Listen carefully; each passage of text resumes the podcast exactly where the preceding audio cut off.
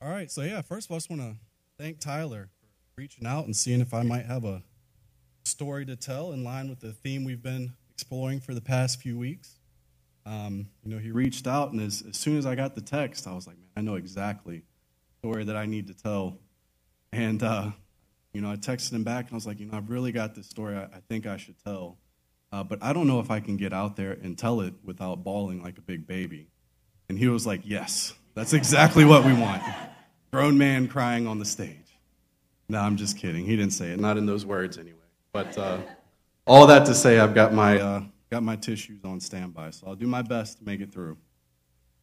Uh, but before we begin, I just want to share a passage from Scripture. It spoke to me while I was thinking back and reflecting on this. I feel that it really captures uh, my own spiritual journey, where I was at around the time that this story took place. It comes from the book of Lamentations. Uh, in chapter 3, starting in verse 19. I remember my affliction and my wandering, the bitterness and the gall. I well remember them, and my soul is downcast within me. Yet this I call to mind, and therefore I have hope. Because of the Lord's great love, we are not consumed, for his compassions never fail. They are new every morning. Great is your faithfulness. So, this is really probably my favorite story to tell, and if you've been around me for any length of time, you've probably heard it at least in bits and pieces. Um, but if I'm honest, it's not just my story. Though I'm a part of it, it really belongs to my family, and in particular, my youngest daughter. Many of you may have seen the sweet little curly brown haired, brown eyed toddler with us who doesn't quite look like the rest of our family. And as you may have wondered or maybe even guessed, uh, Amelia became part of our family through adoption. And like many children who are born into adoption, Amelia's was not an easy beginning. So, I guess to tell the story completely, I should back up a few years to when my wife Patsy and I started discussing adoption. When Patsy became pregnant with our third child, we decided that if it was a girl, maybe we would consider adoption as a way to bring uh, a son into our family. Uh, caring for orphans had long been something near and dear to us, so adoption seemed like a perfect way to add to our family. Uh, Taylor was born, and of course, we were overjoyed to bring another little princess into our lives. But after that, we kind of tabled the discussion until a few years passed, and around the time Taylor turned four, we started to discuss the idea again. Decided it might be a good time. So we set down the path knowing that there were thousands of children already in the system needing families. Uh, so we decided that we would venture into foster care. We went through the process of foster care licensing, and we kept open minds about it, uh, but for many reasons it just didn't work out for us. After a couple years in the foster system, we decided to go another route and sign up with private, uh, with private adoption consultants. Uh, when discussing with our agency what we were hoping for, we were very clear that we wanted a little boy. Uh, this is what we had been praying and hoping for for several years. Uh, maybe you have heard that old saying uh, if you want to hear God laugh, well, tell him your plans. well, I don't, I don't know if that's true, but it certainly seems so in our case. Uh, a few weeks after we put out our profile, which stated that we only wanted a little boy, uh, an expecting mother chose us. Uh, however, she had not had yet had not yet had the sex of her baby confirmed. So, after much prayer and discussion, we decided that we couldn't turn down this mother who was willing to entrust us with her most precious gift, boy or girl. Uh, I must admit, if I'm being completely honest, I was not eager to have another daughter. I had been dreaming of a son for years at this point. Uh, but I just had this feeling that God was kind of urging us on uh, into something beautiful. Uh, so we embraced the uncertainty and we went with it. a week later, our agency contacted us, informing us that we were having a girl. So the anticipation uncertainty while we waited began. Amelia's birth mom was already late in her pregnancy when we were chosen. So it wasn't long before we were notified that we needed to get ready to head down to Florida where she was located. We packed up, and a few days later, our whole family was on the way to Florida to await the birth. We had every expectation that it would be a relatively quick trip there and back, maybe a week at most. Uh, fast forward a couple days, and our birth mom texts us that she is ready to head into the hospital Baby girl's on the way. Well, she wasn't kidding. She almost didn't make it to the hospital because only minutes after she was admitted, Amelia was taking her first peek into a bright new world. Uh, it was still the middle of the pandemic at this point, uh, so we weren't allowed in the room uh, while she was being born, but the hospital graciously gave us our own room where we could wait for our time to embrace our new baby girl. I wish I could say that my confidence was improving at this point, uh, but honestly, I was, I was full of trepidation and doubt. Uh, I remember praying for a long time up until this point, uh, but right there, even in that hospital as we waited, please God, give me a heart uh, to love this little girl the way she deserves to be loved. Uh, I, was, I was truly afraid that I might not have the same paternal instincts uh, towards a child that wasn't biologically ours. And the fear that I would fail this little girl was overwhelming at this point. Well, every ounce of doubt and fear that I was feeling melted away the moment they brought her in that room and placed her in my arms. When I looked into her eyes, I instantly fell in love. And what she didn't know then, but she most definitely knows now, is that she had me wrapped around her chubby little fingers. so again, we fully expected to be discharged from the hospital and sent on our way back home the next day. However, the nurses started to check her over a bit more closely, and some concerns began to arise. She was displaying all of the symptoms of a child born with drug addiction. And after collecting and analyzing a urine sample, it was determined that she did, in fact, have methamphetamine in her system and was starting to suffer from withdrawals. That became increasing, increasingly clear as the hours went on that day. Uh, she became very rigid and temperamental, even uncons- inconsolable much of the time. The small hospital we were at was not equipped to deal with this situation, so they had Amelia transferred to another hospital in another larger city close by. At this point, a new uncertainty arose in me.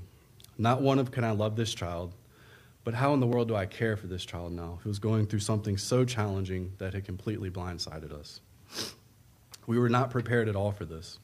Our other children were sitting in a hotel room waiting for us to walk back through the door with their little sister so we could make our way back home.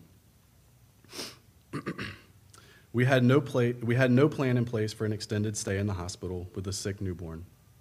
Fortunately, and I choose to believe providentially, we had already booked a vacation rental in the very city that they were transferring Amelia to, an hour away from uh, where we started. The owner of the rental was very accommodating and allowed us to extend our stay as long as needed, even reaching out to the family that had reserved the house after us. Patsy's mother also flew in to help take care of our other children while we made trips back and forth to the NICU to stay with Amelia. So, the process to wean an addicted infant off methamphetamine is basically to get them addicted to morphine so that they can at least relax and rest, and then slowly taper them off until the withdrawal symptoms have dissipated. All in all, it was about a two week stay in the hospital, Patsy and I rotating each evening so that one of us was always with her. It was heartbreaking, it was exhausting, it was hard, but it was also beautiful. I spent a lot of time in that NICU room praying God, please let this child be okay. Help us get through this. Let me be the strong father that she needs right now. This was also, as it was probably for many during the pandemic, a very dry season uh, for me personally, spiritually. Uh, at, at, this was a time when I was rethinking a lot of my faith. Uh, we, had, we had visited Village Church, uh, among many other churches pre COVID, uh, but we weren't particularly connected to any, any church community at this point. And though we didn't have a spiritual community to on, lean on at this time, I knew we weren't alone on this difficult journey. I felt God's presence there in the NICU more deeply than I had in a very long time, maybe ever. Despite everything unexpectedly going sideways, this poor little child suffering right before our eyes, I began to feel an enveloping sense of presence and peace. It was as if though God were telling me, This is what you have been called to. I am here with you in the midst of it all. Thanks to round the clock effort by many amazing healthcare workers, Amelia's, Amelia's symptoms of addiction slowly dissipated. And we were able to leave the hospital and take her finally to meet her eagerly awaiting big sisters. Not long after, we headed home, and for the next several weeks, Amelia was happy, seemingly healthy baby girl. Until she wasn't. At about 10 weeks, her temperament completely did a 180. She went from bubbly, cheerful, content little baby to again inconsolable most of the time. It was scary and baffling. God forbid we thought maybe she was going through withdrawals again. We took her to her pediatrician, where they thought maybe her belly button was causing her pain as it hadn't healed properly and needed recauterizing. They told us to keep an eye on her, and hopefully, after a few days, the belly button would heal and the pain would subside. A few days passed, and after trying different formulas and gas medications in case of stomach discomfort, things only got worse. We knew we needed to get her back in to see her doctor. As I was getting her dressed the morning of her appointment, I went to maneuver her arm into her shirt and noticed as soon as I did, she began to wail uncontrollably. Then a feeling of dread set in. Oh no. Did she have an injured arm all this time? Had I hurt this poor little girl who had already endured so much? I got her into the doctor, and after telling her my, uh, my observation about the arm, I was fully expecting to get a finger wagging and lecture about how we needed to be more careful with this fragile little human. Uh, but instead, the doctor was just as perplexed as we were. She didn't see any outward signs of trauma to the arm, but something was clearly wrong, and we needed to get her into the ER for x rays. the x rays came back, and the ER doctor was just as perplexed as the pediatrician. There were no signs of trauma in the x ray either. But again, something was clearly wrong. Thank God that young ER doctor went with his intuition and didn't just send us, send us home, writing it off as gassiness or some other ailment common to infants. He told us he just wouldn't feel comfortable discharging us and that we should be admitted overnight so more tests could be run. The next morning, the other shoe dropped. They had run blood tests, and another very young, very apologetic doctor informed us that Amelia was suffering from congenital syphilis. We were floored. Questions swirling through our heads. How, after all this time that she'd already spent in the hospital, had this not been discovered? And of course, we were terrified. Syphilis can ra- ravage the body in so many ways, and it was manifesting primarily by attacking the joints, uh, which explained the agony she was feeling when she moved her arm. The treatment was periodic, round the, close, uh, round the clock doses of penicillin. Best case scenario was 10 days in the hospital.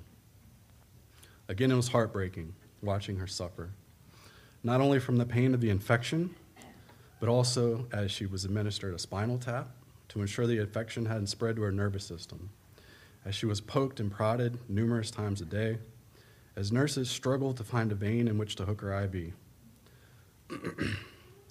and on top of all that, she also had a reaction to the penicillin, causing her to spike a fever, become lethargic, and covering her entire body in a red splotchy rash. But there was no other choice.